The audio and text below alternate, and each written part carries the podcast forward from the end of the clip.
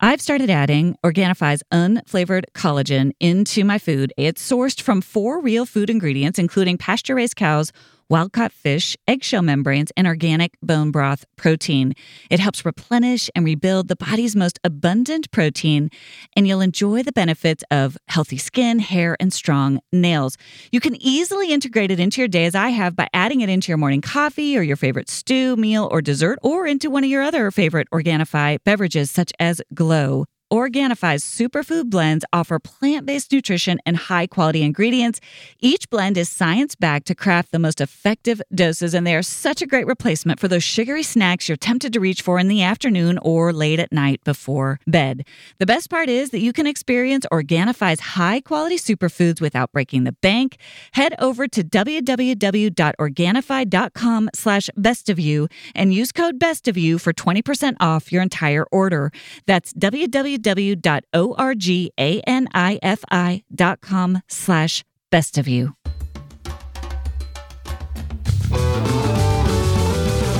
Hey everyone, I'm Dr. Alison, and I'm so glad you're here to discover what brings out the best of you. This podcast is all about breaking free from painful patterns, mending the past, and discovering our true selves in God. I can't wait to get started as we learn together how to become the best version of who we are with God's help. Hey, everyone, and welcome back to this week's episode of the Best of You podcast. I'm so glad you're here. I'm so glad you keep coming back. We finished up a series on friendship last week, but I did, felt like there was still more in that well. There are just so many questions I get about how to increase support, both within the context of friendship and in other ways beyond friendship, whether it's through therapy or through some of these other ways that we're going to talk about in these next few weeks. So, this is a little mini series. I'm not even sure it's a series. I'm going to do a few episodes just on other ways to increase your support, other ways to make sure that you are flourishing in as many ways that are in your control, that are in your capacity to control. We can't control everything. Sometimes life is just hard. Sometimes we're struggling, but there are things we can do to pull in support.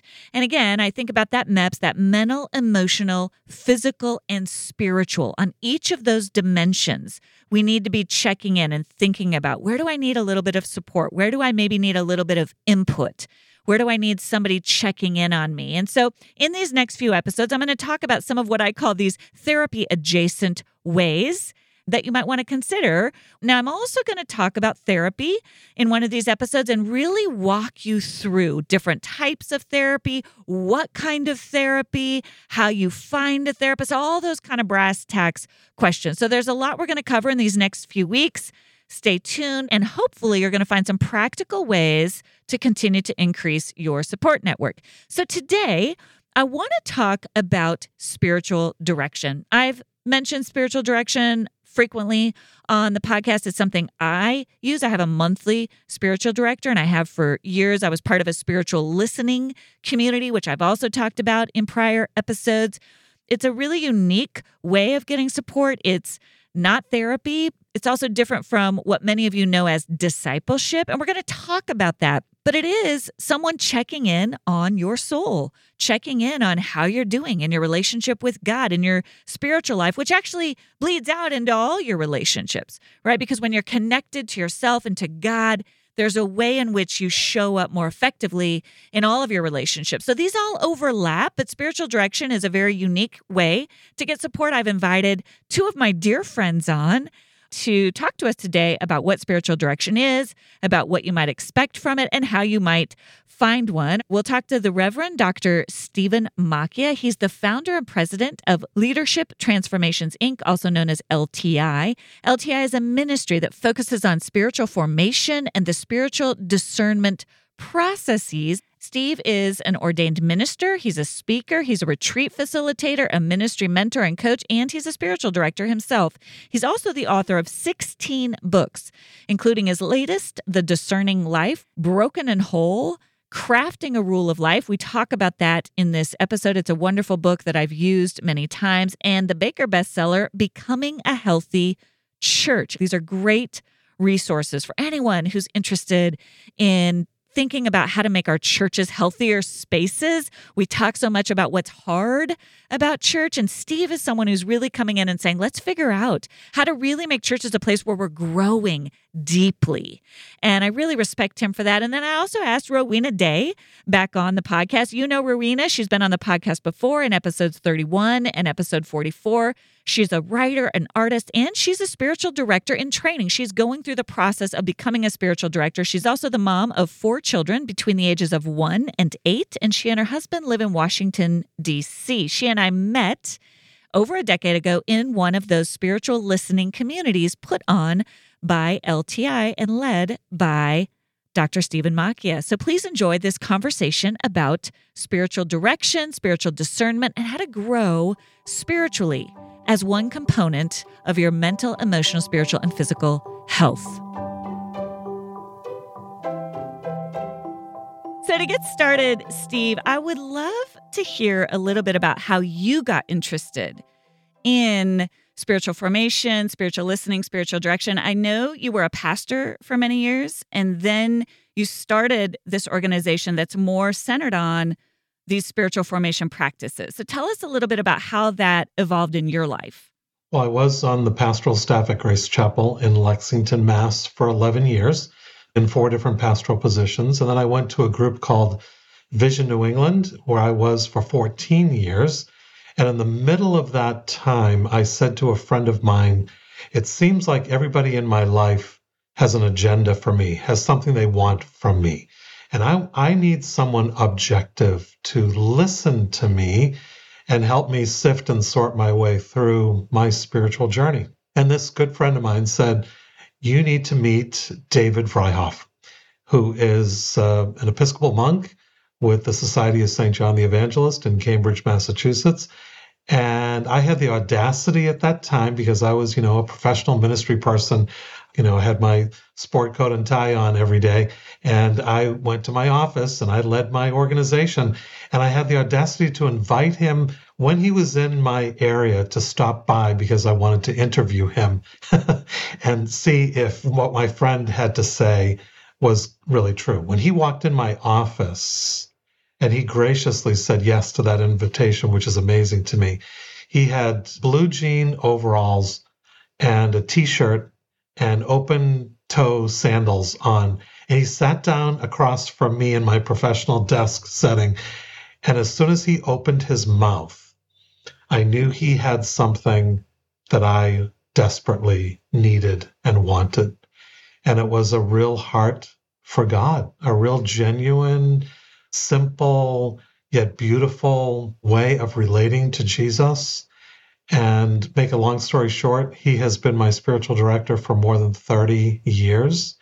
And every month or so, I go to see him and I tell him my tale of woes or my questions about God or my issues or my joys, my delights. You know, it's a relationship founded on attentiveness, listening, and teaching me how to be more attentive to the work of God in my life, to the biblical text as it comes alive in my spiritual or prayer closet journey, and in my daily life experience. And he he came alongside me. He was willing to take this on, take me on, and and a role that has become a life changing role, the role of a spiritual director.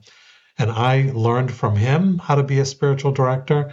And then our organization, Leadership Transformations, uh, almost immediately when we founded the organization 20 years ago, uh, we started a program called Selah in training people in spiritual direction that Roe is going to be joining. And yeah, I guess the rest is history. But for me, Alison, it all began with a single relationship of a very godly, Christ centered, humble, gentle, holy man who I knew I wanted to spend time with. And he's listened to my soul ever since. Steve, tell me a little bit about what you mean by agenda. I thought that was interesting. You said prior to just sitting with this humble person who asked questions, you felt like everyone had an agenda. What do you mean by that? Well, you know, if we're not prayerful and contemplative and reflective, we are actually quite manipulative in life. We have agendas for people. We have a way that we want them to live or to act or react to us, to the people around us. You know, we're we're in a marketing culture where we're constantly trying to present a message that others will absorb or receive or buy or whatever. And same with others coming at us. I just felt like there was just, I was surrounded by people that needed something or wanted something. So they may have wanted my attention for financial resource from our organization, or they may have wanted my attention to promote their program or their their particular ministry. I worked with a regional ministry, about 80 different denominations and 6,000 congregations, and there was always just a need or that I needed to like fix or take care of. And I just was looking for someone that didn't have that need and had instead a real desire to companion me as a brother. No other pretense attached to it, no other agenda attached to it. That's so powerful. Rowena, how about you? What led you to participate in this spiritual listening community that you and I both partook of? It's called Emmaus. Steve, it's part of your organization. You guys set it up. And it's a series of, would you call it group spiritual direction in a way, Steve? Exactly. That is what it is. We didn't always call it that, but that's what it was. It's a little bit of what you're describing, where there's small groups of people where we are simply listening to each other in a structured way. Rowena, what led you to feel the need to take part in that in your life? I think I've always been fairly introspective, just the nature of kind of how I'm wired. But I think there was a desire to find some companions on the journey. And I'd never heard of spiritual direction but I experienced it through a one day women's retreat that LTI offered and signed up for an hour slot. And I just remember feeling, wow, this is very nourishing. I think our souls are looking for satisfaction, and you know, we can spend a lifetime looking for it in anything and everything. And God is our creator, and He made us, and He made us to be satisfied in knowing Him. And finding kind of the grounding of our being in him and so i think just the work of the spirit in me kind of creating that desire to really seek you know what is going to really satisfy me and that is knowing god deeply and within myself and knowing myself and just feeling like i can inhabit the world just securely rooted in God and who He is and who He has made me to be, and just found spiritual direction such a life giving, nourishing way to pay attention to my own soul. And then to do that with uh, within a group in Emmaus and to kind of have the space held and certain structures in place to help us as human beings practice some holy restraint so we're not trying to fix and solve each other but we're really able to set ourselves aside and listen to that person and be listened to was just like we you don't experience that in life in very many places and it just created conditions to really begin to grow and thrive yeah i think of the psychology term attunement as very much linked to what's happening in this idea of spiritual direction or spiritual listening. It's someone attuning to another soul. So it's me attuning to you, it's listening to your words without that agenda, as you said, Steve. It's hearing literally the words that you're saying. There's that attunement that we need to come alive. We are not designed to live alone in isolation. It's that embodied presence that we bring to each other. And I'd love just here before we dive in too deeply to kind of differentiate between the work of therapy and the work of spiritual direction. They are different. There is an attunement component to both. You know, when we go see a therapist, a therapist is attuning to us, hopefully without an agenda. How would you see the difference, Steve? I like that word attunement. It reminds me of a, a tuning fork you know, where you're tuning to the the particular sounds where there's there's some connection and unity to the sound. When I look at spiritual formation in general, I see spiritual formation generally, the attunement, if you will, to the true God and the true self or the true me. The more I get to know the true God, not all these false gods and false representations of God, but the true God. And if I get to know the true me, not these falsehoods or pretenses or things that we're trying to present to the wider world, but instead to just be the true person that God made us to be, made you and me to be, the more we get to know that true you and that true God, that's how we're being formed, spiritually formed. And the closer in proximity and in parallel and attunement to both, the healthier, the stronger, the more vibrant, the more alive we become. So when I consider all of the caring ministries or caring relationships, we do have counseling, we do have coaching, we do have mentoring, we do have discipling, pastoring, spiritual direction. I think all of those are healthy, vibrant, important roles and relationships. And I do think it's important for people who are serving in any one of them to know what they're distinctly offering. Because for me, I'm a pastor, I'm a coach, I'm a discipler, I'm a spiritual director. I need to figure out when I'm with a particular person, what do they need me to be in order to be the best I can be to help attune their heart to God's heart and their heart to the, the true nature of how God made them to be, rather than listening to lies or listening to the falsehoods of others or listening to the pressure points of others or the stresses that others are bringing upon us. No, how do we listen to God? How do we listen to to ourselves? And to provide as pure of listening as I can, so that what I'm doing is I'm giving voice back to the person I'm sitting with as a directee, saying what I'm noticing. Here's what I'm hearing. Here's what I'm sensing. Here's maybe a way to to get maybe closer in touch with God's purpose or plan in the midst of that story. But the difference between that and counseling is I, I think a di- spiritual director is less directive, interestingly, even though the word director is there. It's far less directive. Whereas a counselor, you go to a counselor because you want feedback, you want you want help, you you're in an issue, you're you're in a relationship that's not healthy, or you're trying to make some decisions and you want feedback, you want the wisdom and the the counsel of another, and that's good and that's important.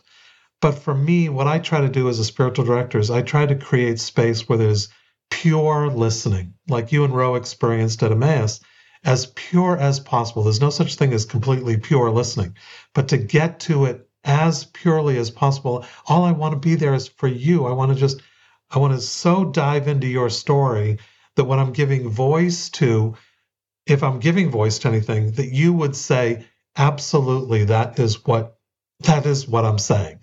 As opposed to, oh, no, no, no, no, I, you know, you missed that point. Or, no, I wasn't saying that, or I wasn't meaning that.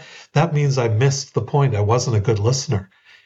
If I'm a good listener, a good attentive attunement specialist, that person, if I say anything, that person's going to say maybe tears in their eyes. That is exactly what I said because I think what, and I think you'd agree, Alison, as a counselor, people don't want to be fixed. They don't want to be corrected. Everyone does, however, want to be listened to.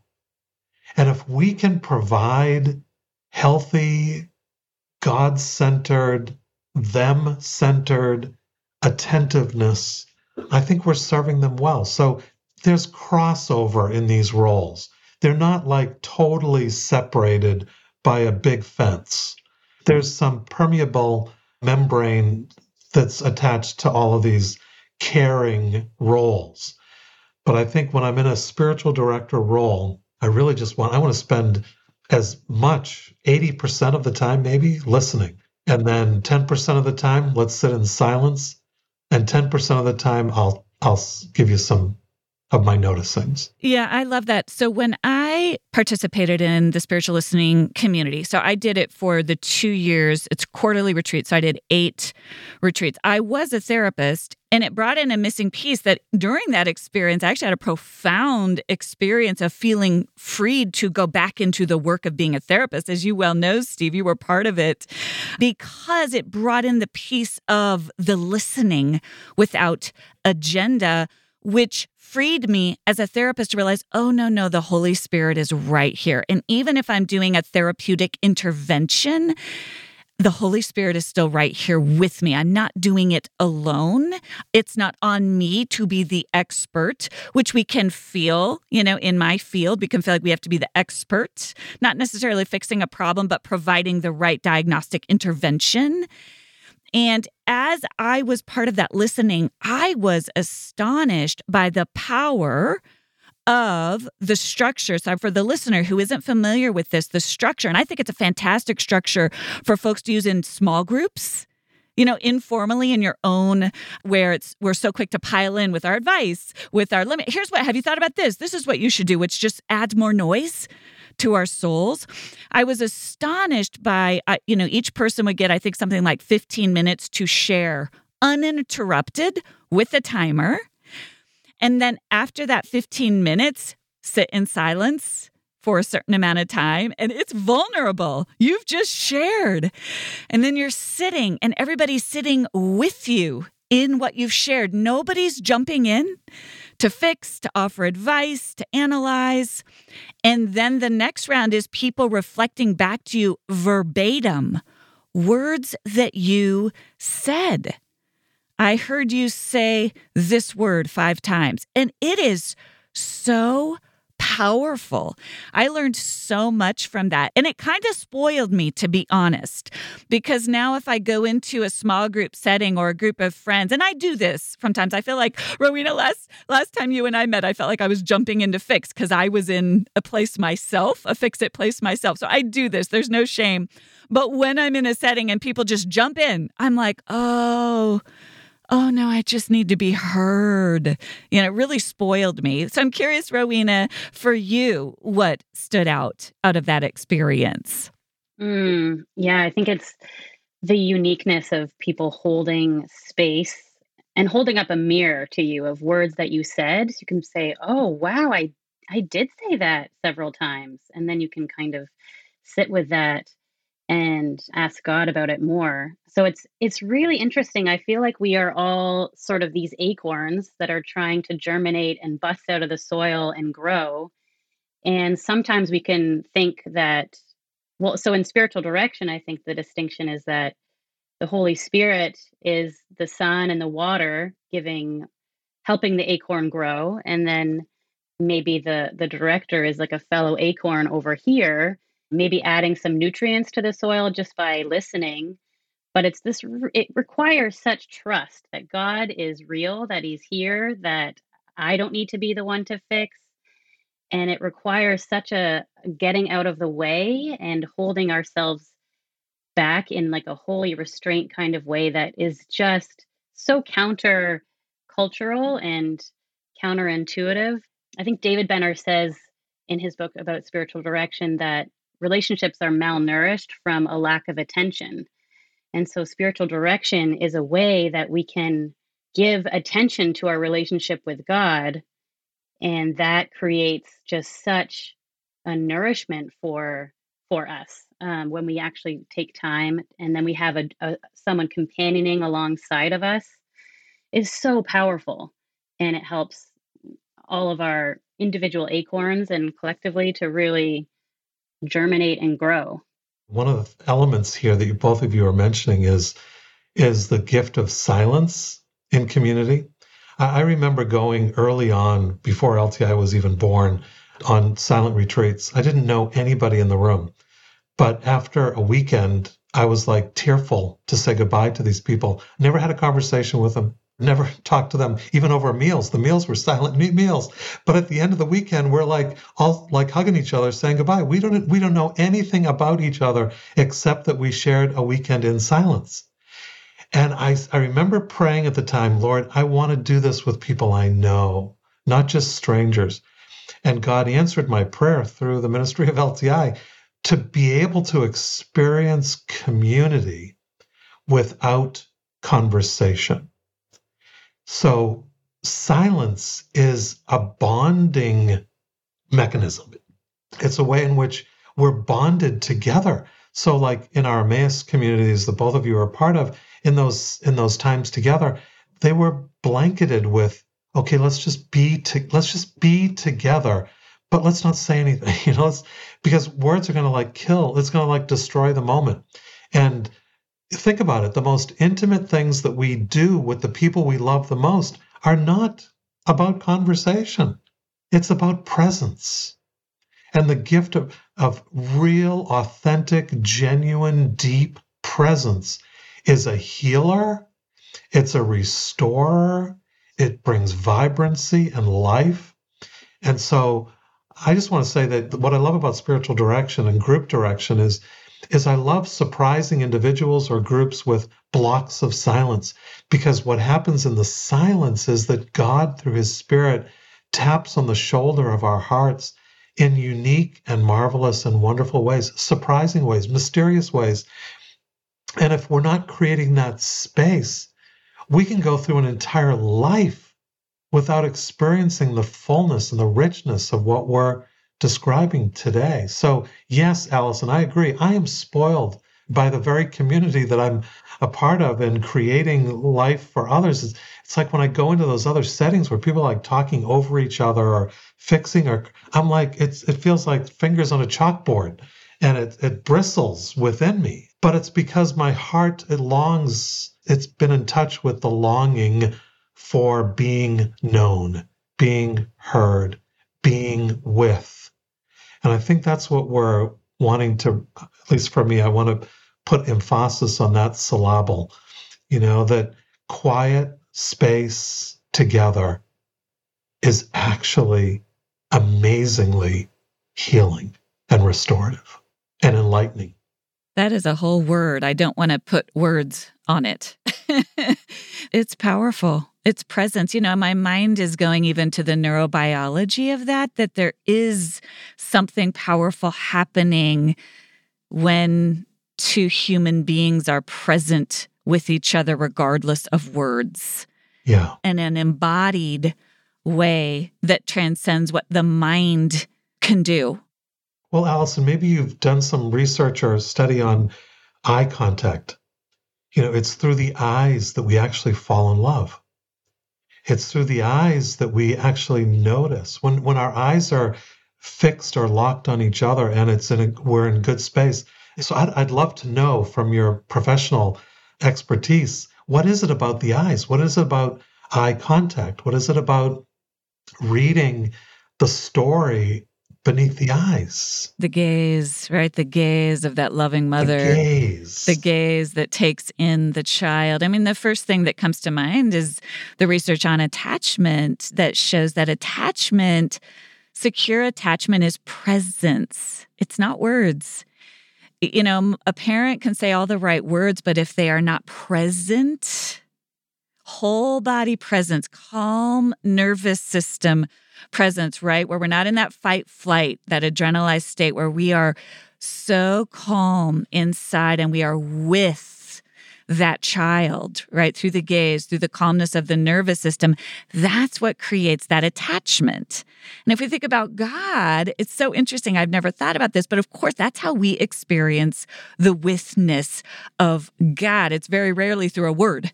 Right. Mm-hmm. And it's our witness that's our witness. You know, it's, it's, it's as we are with that we actually have something to say about another. Yeah. Rowena, you're an expert on this as a young mom. You, you've got all these kids at your feet and you're you're constantly giving them complete attention i don't know how you do it yeah i think it's thankfully being in god's presence is is especially helpful I, I often think of the imagery that he uses of him being a mother hen and gathering up all the chicks under the safety of his wings. And i think that's that's where we have like the just having that picture in my mind is so powerful and helpful to me when I feel like maybe there are different parts of myself that are running around like little chicks with maybe with their some of them with their heads cut off or something and god is like come on gather under here and let me like put my wings over you and all the parts of me can be heard and witnessed and attuned to and have just the the attention and the care that they need.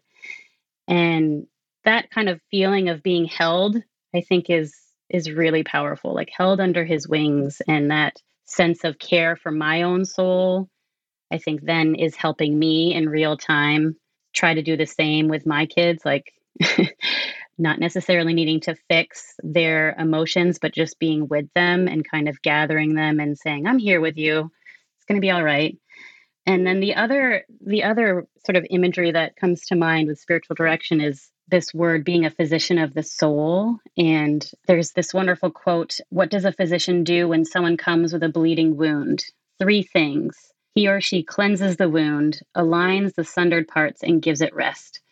That's all. The physician does not heal. He or she provides an environment for the natural process of healing to occur.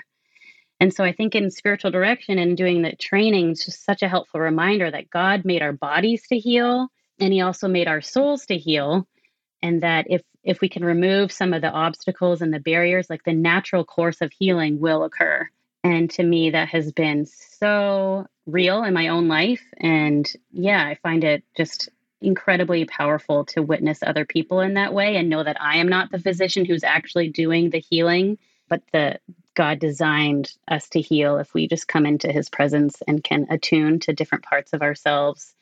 And then he can he can let the natural course of healing take its place.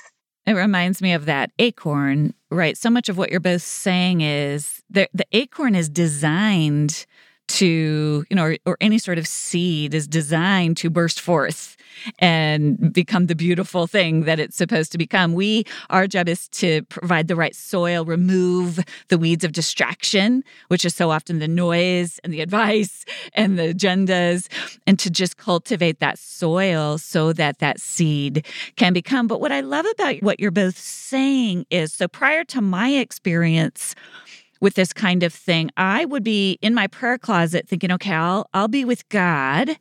And then I I somehow that needs to only be between me and God. And what spiritual direction or these spiritual listening communities do is bring it into relationship. You are with another person. So, for the listener, typical spiritual direction is a monthly rhythm.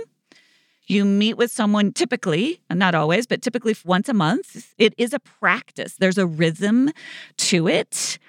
It's saying, I need another human body that is not trying to fix me, is not doing therapy on me per se, but is with me and bearing witness to me in my process of becoming. So there is a witness, it's just a unique kind of witness. Exactly. And it, and it is an important practice to be trained in. You know, not everyone not everyone is fit for this. So we need to understand that that they may be more fit to be in more of a I don't know, an active discipling role or pastoral role because with historic spiritual direction and I mean what I mean is old, the old ancient practices of the monastic communities that were providing this for people that were coming to them sort of like brother give us a word kind of thing. They were trained to be as rose said soul doctors you know sort of the attentiveness to the soul. In fact i will often ask my directees so how is it with your soul today? as an opening question. Or we'll sit and just do lectio for a few moments in a particular verse or psalm or something that just just to quiet our hearts and minds to enter into space. And it's generally and I see men one on one, I see men and women in groups. But when I'm sitting with another man and it's we're sitting in quiet, which they're not used to, you know, just quietness, there's a little uncomfortableness to that. And then I'm reading the passage of scripture and then I'm saying you can break the silence however and whenever you want to. Generally, they're surprised what they say after the silence because they came in with a particular thought or concept or idea or relationship or question or issue that they're wrestling with. But in the silence, when we're together in the Word and in prayer, they can often end up going in a different direction that may actually be more fruitful for their life, their walk with God. Because we want to always be pointing people back to the biblical text or their walk with God or the state of their soul so that it becomes a prayerful, reflective space that both director and directee are engaged in. And as the director, you're not again, you're not doing much direction, uh, even though it's called that. It's really providing space for this person to give voice to their experiences, their experience of God or their experience with with others.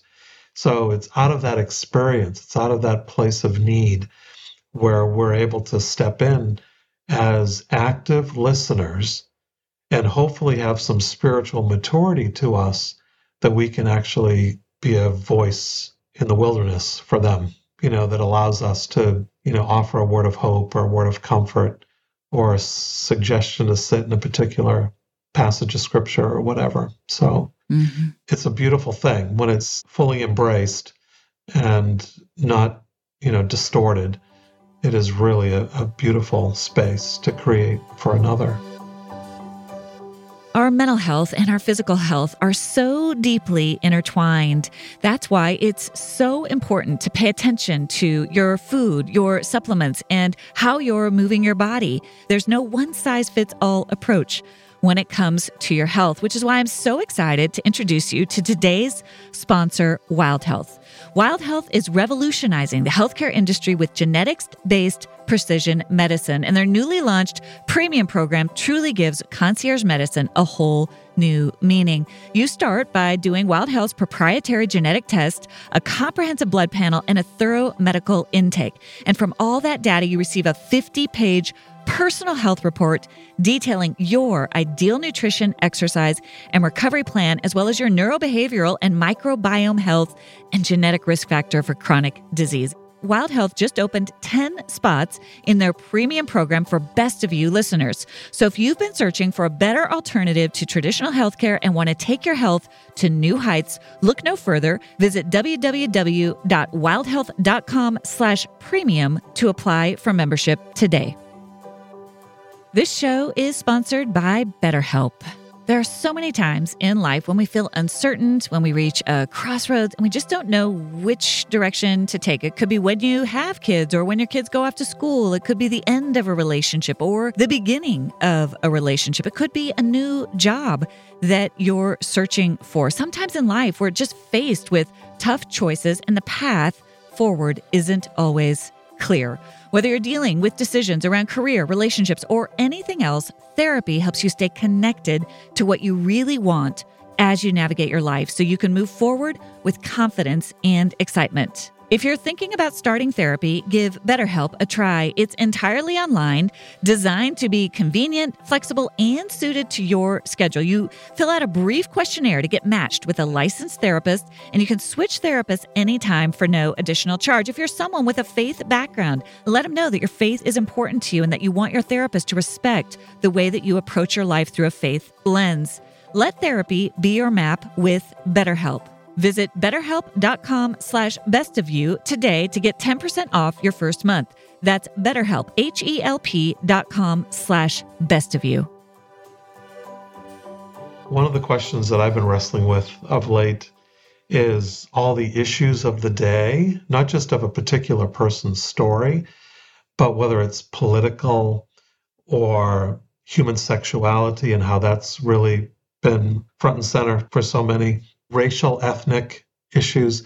One of the things that direction allows is a person to give voice to how they're reacting or responding to those issues. So it's not just necessarily a personal issue that you're coming with, it may be a lament that you're coming with or a heart's concern for a loved one that's gone a wayward way in any one of particular areas. So what a person comes into a direction session with is all over the map. So it's not just my prayer life. It can be a tough relationship. It can be a tough issue of the day. It could be, I like defining passion as that which exists somewhere between what brings a tear to your eye or an angry fist to the air. So, somewhere in there between the tearfulness and the angry fist resides your passions. So, if we can create space where people get in touch with what they're passionate about, what they're interested in, what they're concerned about, what they're carrying, it could be personal, but it could be more corporate or collective. So I think that's what I just wanted to mention. It's not just that we're talking about, you know, a person's time in the Bible and and praying. And spiritual direction can be misunderstood that way. No, it's it's actually pretty broad. It's it's like counseling, like therapy in that way you can't predict what the issues are going to be that are going to enter the space with the person who's going to give voice uh, to where they are or where they're at. You're reminding me of a quote that my spiritual director said to me recently, which I believe is attributed to Paula D'Arcy. God shows up disguised as your life, right? So, whatever is happening in your life is where God is meaning when you go to a, someone for a spiritual direction it's not just limited to your quote unquote spirit. There's no bifurcation, you know. Whatever is happening in your life is where God has an invitation for you. It doesn't matter where that is. Your God shows up disguised as your life. And I that's a really helpful word because I will kind of do that. Sometimes I'll think, oh, I got to think about my spiritual questions for my spiritual, you know, what am I thinking about God? As opposed to, no, no, whatever's happening in my life, in my soul, whatever I'm worried about, that's where God is. That's what God cares about. That's where there's an invitation for me. I'm curious, Rowena, you've now entered into training to become a spiritual director. And I've noticed just being your friend, I'm not surprised when you told me that you were going to embark on a journey of becoming a spiritual director. I see those qualities in you, those that ability to hold space so subtly but so powerfully for other people. Tell me a little bit about that journey for you and what that decision was like. Mm, I think when I read the quote about being a physician of the soul around 10 years ago, something just really like matched with, like resonated with what I felt called to do. It was like, oh, yeah, like that to me is, would just be a very powerful way to spend my life. It just felt like this is I can't quite describe it, but it was a very deep drawing, like feeling of being drawn to this and knowing that I think it's also because I experienced the power of it, of being attuned to and of being deeply listened to, that uh, it's just such a needed thing in this world. And I just want to grow in that ability to listen and hold space for others and help them attune to their own souls and to God. So I think is mostly just I don't think I chose it myself. I think somehow God put that desire and that longing in me and in listening to my own soul that became was becoming apparent. And it was just a matter of waiting for the right timing for my family. So it's really exciting to finally be beginning and to start meeting with directees and just to feel kind of the rightness like, oh, yeah, this feels like this is something I meant to do. How do you find, Steve touched on this, but how do you find pockets of the kind of quiet that we're talking about we so desperately need? You are parenting four really young kids. Your life is probably as far from a quiet, contemplative life, you know, and I think a lot of our listeners will feel that. Gosh, that would be nice, but where do I find that? How do you find those rhythms in your own life? Hmm. Yeah, I have a real need, I think, in my mind and my body. My mind is very active with lots of thoughts. And so it often feels like a snow globe shaken up. And it's like the silence is kind of what helps everything kind of settle. And then there can be calm and clarity within. And I just know that about my inner being. And so I've just basically just I, I need a babysitter like at least twice a week for a couple of hours so I can have a, a, a little bit of time to attune to myself so that I can show up as kind of that more clear snow globe rather than being like shaken up all the time, which it's really easy to to live in this world in that constant state. And I just I can't I can't function there permanently. So I, I need it and I have to carve it out.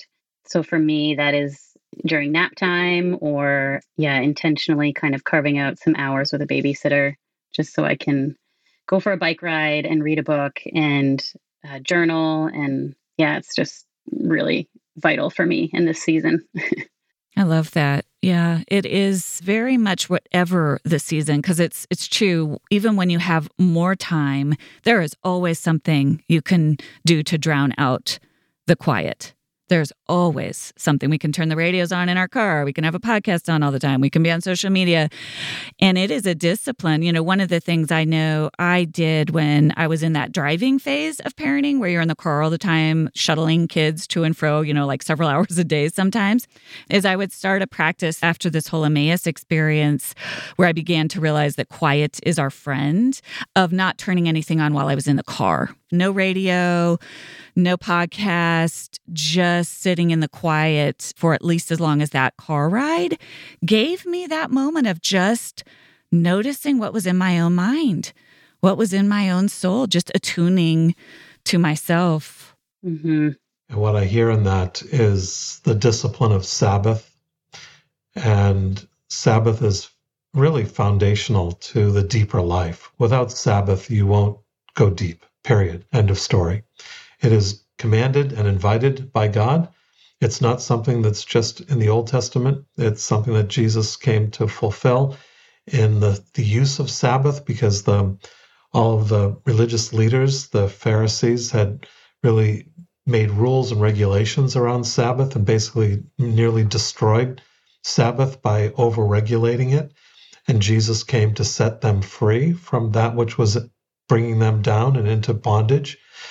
And even within the, the text and the Ten Commandments, you know, there's that reminder that we're to remember that we were once enslaved, but we are now set free. And being set free is to be in Sabbath practices on a weekly basis, but Sabbath moments on a daily basis or a day, day by day basis. So when you, Alison, say, you know, that you turn the radio off as you were driving kids around, that's a choice towards Sabbath or Rowena, when you say, you know, you're going to get a babysitter and just take a couple hours or take a bike ride, that's the craving within us that exists universally for some space.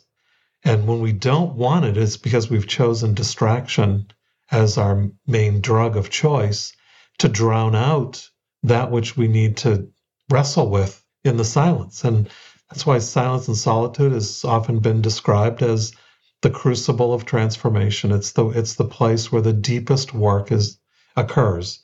And if if we choose not to be in those Sabbath quiet, restful moments in our life, we'll end up living the entirety of our life inch deep and, and mile wide. So Sabbath and Sabbath practices, it's one of the things I'm trying to awaken within the pastoral world that I connect with because pastors will tell me over and over again Sabbath is impossible, or that Sabbath is only possible when it's a it's like a work day. No, you, you need Sabbath. You need every soul needs Sabbath. God knew what he was talking about. He chose. It's the only commandment that was applicable to him because he chose to do Sabbath himself. So we listen for that in spiritual direction. We listen for the soul that's troubled or the soul that's distracted or the soul that is constantly in need of noise or motion.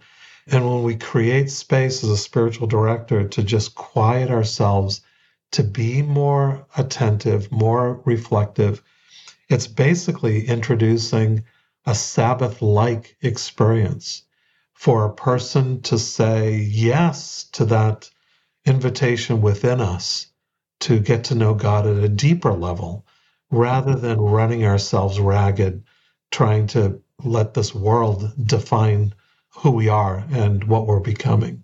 I love that. And I would add if you're someone who's listening who finds it very challenging to sit in quiet as a result of so, there's so much pain inside trauma, that's something that can surface in silence. It's nothing to feel shame about. And that's one of the areas where I would say therapy becomes that place of Sabbath where you're with someone who can help you begin to pace yourself as you work through a lot of the noise in your soul that has built up over time as a result of trauma, as a result of no one attuning to you. That's where a therapist can help you pace that so that you can arrive at this place where your nervous system understands oh, I can be quiet with myself and that feels okay. That feels okay. So that's another way where those two areas I think can work together. I know for me early on, sitting quietly before I even arrived at Emmaus. I, I tell the story of having a series of panic attacks at the end of graduate school. I needed people, I needed bodies, right, to help me understand what was happening. And as I healed that, then I brought in spiritual direction as a much needed reminder of, oh no, this is what it feels like. I can take deep breaths. I can be with myself. It's just such a valuable practice that I've kept in my life since meeting you, Steve and Rowena. Did you know that Americans spend 90% of our time indoors? And according to the EPA, indoor air can be as much as 100 times more polluted than outdoor air. That's why this podcast is sponsored by Air Doctor. You breathe around 30,000 gallons of air per day, and Air Doctor filters out dangerous contaminants and allergens so your lungs don't have to. I love my Air Doctor. It helps me breathe more deeply. It's helped me keep my allergies under control, and it makes me feel so much better to know that Air Doctor is working working to filter out all the things that my lungs just don't have the capacity to filter out. It's time to get peace of mind with Air Doctor. Air Doctor comes with a 30 day money back guarantee, so if you don't love it, just send it back for a refund minus the shipping. Head to airdoctorpro.com and use promo code BESTOFYOU. And depending on the model, you'll receive up to 39% off or up to $300 off. Lock in this special offer by going to AIRDOCTORPRO.com and use promo code Best of You. One last time, that's up to 39% off and up to $300 off if you go to AIRDOCTORPRO.com and use promo code Best of You. It's so frustrating to check a label only to find all sorts of hidden sugars, especially when it's vitamins for your kids. Hiya vitamins are made with zero sugar and zero gummy junk, yet they taste great and are perfect for picky eaters. Formulated with the help of nutritional experts, Hiya is pressed with a blend of 12 organic fruits and veggies, then supercharged with 15 essential vitamins and minerals, including D, B12, C, zinc, folate, and many others to help support immunity, energy, brain function, mood, concentration, teeth, bones, and more. Hiya is designed for kids of all ages and sent straight to your door so parents have one less thing to worry about. The bright yellow bottle, complete with stickers and great taste, makes taking vitamins fun for kids of all ages. We've worked out a special deal with Hiya for their best-selling children's vitamin. Receive 50% off your first order. To claim this deal, you must go to hiyahealth.com slash best of you. This deal is not available on the regular website. Go to H-I-Y-A-H-E-A-L-T-H dot com slash best of you and get your kids the full body nourishment they need to grow into healthy adults. I would love to close by asking both of you what would you encourage our listeners to take as next steps if they're listening and going, Oh, I long for that? I long for what they're describing. What are some next steps people can take? I have some ideas, but I'd love to hear from both of you. Well, my, my obvious answer would be, you know, connect with us, leadershiptransformations.org. There are resources, there are workshops, there are programs and opportunities um, for you to at least get a handle on what is spiritual direction and what, what does it look like and how do I find a spiritual director? Because I would say, Alison, that anyone in Christian leadership needs to have a spiritual director. Now, I would say that across the board, uh, because there's something about the objective voice in one's life helping you listen and attend to the voice of God. And if you don't have that as a in a spiritual friendship or a spiritual director role, you're missing out on something that will take you to the deeper place. And I want to say, too, on the comment you just made, ethically, for me as a spiritual director, if a person is sharing stuff that really belongs in the counselor's office, I must and will refer that person because I don't want to take on things that I can't handle. And if it's an issue that you can handle as a therapist better, it is incumbent upon me to make sure that that person that's come to see me gets better care by a trained therapist or trained counselor. So if we can work cooperatively between the areas of people care, the better off we'll always be. So I wanted to just say that in terms of it's sort of like an ethical commitment that we as spiritual directors need to make. If they need a, a counselor, we find the best counselor for them to deal with their issues in a more therapeutic way. But I think steps to take would be to invite a friend to be a spiritual friend. Invite a person into your life that you know and love and trust and just say, can we get together and just kind of talk soul stuff together? It's like, what are we noticing about God or not God? You know, is there an absence of God or a presence of God? That, and let's just have start having conversations. And maybe we could practice this healthy listening to each other and and not fix or correct or change or one up each other. And just through a simple relationship, let's see where that grows. So that would be one way to just get it started. Yeah, I think Alice Fryling's book, Seeking God Together, is an incredible resource. Just, yeah, if you're interested in, in doing this with a, a couple of friends, to gather those friends together and to read that book, it gives some extremely practical tips for how to set up a group spiritual direction time and questions you can ask each other and and it helps establish the boundaries for that group setting. So I have done that in the past, and that has been really, really profound to practice with other friends. That was before beginning Selah. So that's another step that people could take. I would make a plug for your book, Steve, Crafting a Rule of Life is a fantastic book I recommend to people. And we haven't talked too deeply about this, but this idea of a rule of life is very little about a rule and more about rhythms of these spiritual practices where you it's a, it's a really deep and practical book on how do I create these rhythms in my life kind of like Rowena and I we're talking about it could be as simple as I don't listen to music in the car that's a rhythm for me that helps me or I get a babysitter for my kids every 2 weeks all the way you know to I meet with a spiritual director once a month or it's just a really great introduction to this idea of having these rhythms of quiet, having these rhythms of attuning to the contents of your soul. Thank you.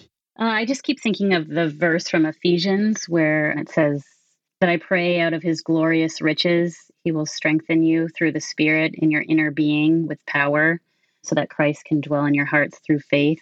And I think that's kind of the essence of spiritual direction. What it can do is be a place where God can strengthen our inner beings with power through the Spirit and enable us to live in the world from a richer, fuller place where we can really, yeah, inhabit our lives alive, present, awake, embodied in the here and now, not stuck. That's one place where we can work through places in life we are stuck, but it can be a place where God can bring a lot of freedom within ourselves. And I think that's just what I feel like God keeps sharing with me is I want you to be free within yourself and I want all of my children to be free within themselves and to have everything stripped away that is entangling and enslaving and distracting and to find that rest inwardly and that freedom. And so that's, I think, the taste that I want listeners to get from what spiritual direction can offer is the way to get free within yourself, unencumbered by things that are weighing you down, and be able to emerge in life as your full self, empowered by God. And that is a beautiful thing. I love the way you're both describing this rest that is so much deeper than taking a nap, which is also important, but just this inner rest where no matter what's going on in your outer life, there's an inner ability to find that calm, being at peace with yourself, being at peace with God that is the freedom that I believe God wants all of us to have. I love that, Rowena. And I would add that Psalm 62, verse 1a, could be a breath prayer, a person to just embrace. And it's very simply, my soul finds rest in God alone. It doesn't come in any other place, it only comes in God. So, learning how to rest in God is really learning how to trust God. Trust and rest go hand in glove. The more I rest in God, the deeper I trust Him. The more I trust God, the more I'm able to rest in Him. So we often use the word trust and rest rather flippantly, but to really take those words and have them be a part of our true identity as men and women of God, that we want to learn how to trust. We want to learn how to rest. And when we rest, we trust. When we trust, we rest. And it's out of that trust and rest that we find peace and joy in our relationships and in our service in the communities that God has placed us in. Finally, just to say, you know, by doing this, by finding a spiritual director, by taking care of your soul, it's not selfish to do so. It's actually good, solid self care by which you become more fit to serve another. So when you're in a healthier place, when you're in a better space, when you have greater clarity about who God is and who you are, you can present yourself to the wider world with a far better way of serving another. Otherwise, we are going to be that manipulative uh, presence that constantly is wanting to push or pull a person according to our interests or desires. And I have that problem. I'm a controller. I like my family to know what I think about their decisions and their, you know, I like to tell Ruth what she needs to do. You know, these, and I got to stop constantly because that's not what they want. That's not what they need. They need my presence. They need my love. They need my affection. They need a, a, a more secure me to be present with them so that I can love them more impactfully out of a genuine heart for them. And I think that's with all of us. You know, we're we're all selfish. We're all kind of into our own our own ways. But if we really want to be a servant for another, needs to come from that genuine, deep trust and rest in God. That I'm not here to prove anything. I'm here to offer myself as a living sacrifice, holy and acceptable to God and to others.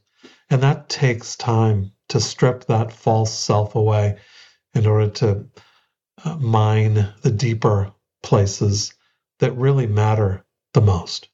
I love that. I love being with you both. I feel the presence from both of you and have been so blessed and honored by your impact, both of you in my life, to help me learn what that means. And I'm just so grateful and just thank you for your time today. I would love for our listeners to know, you know, where they can find you and where they can get a hold of you if they're interested in learning more.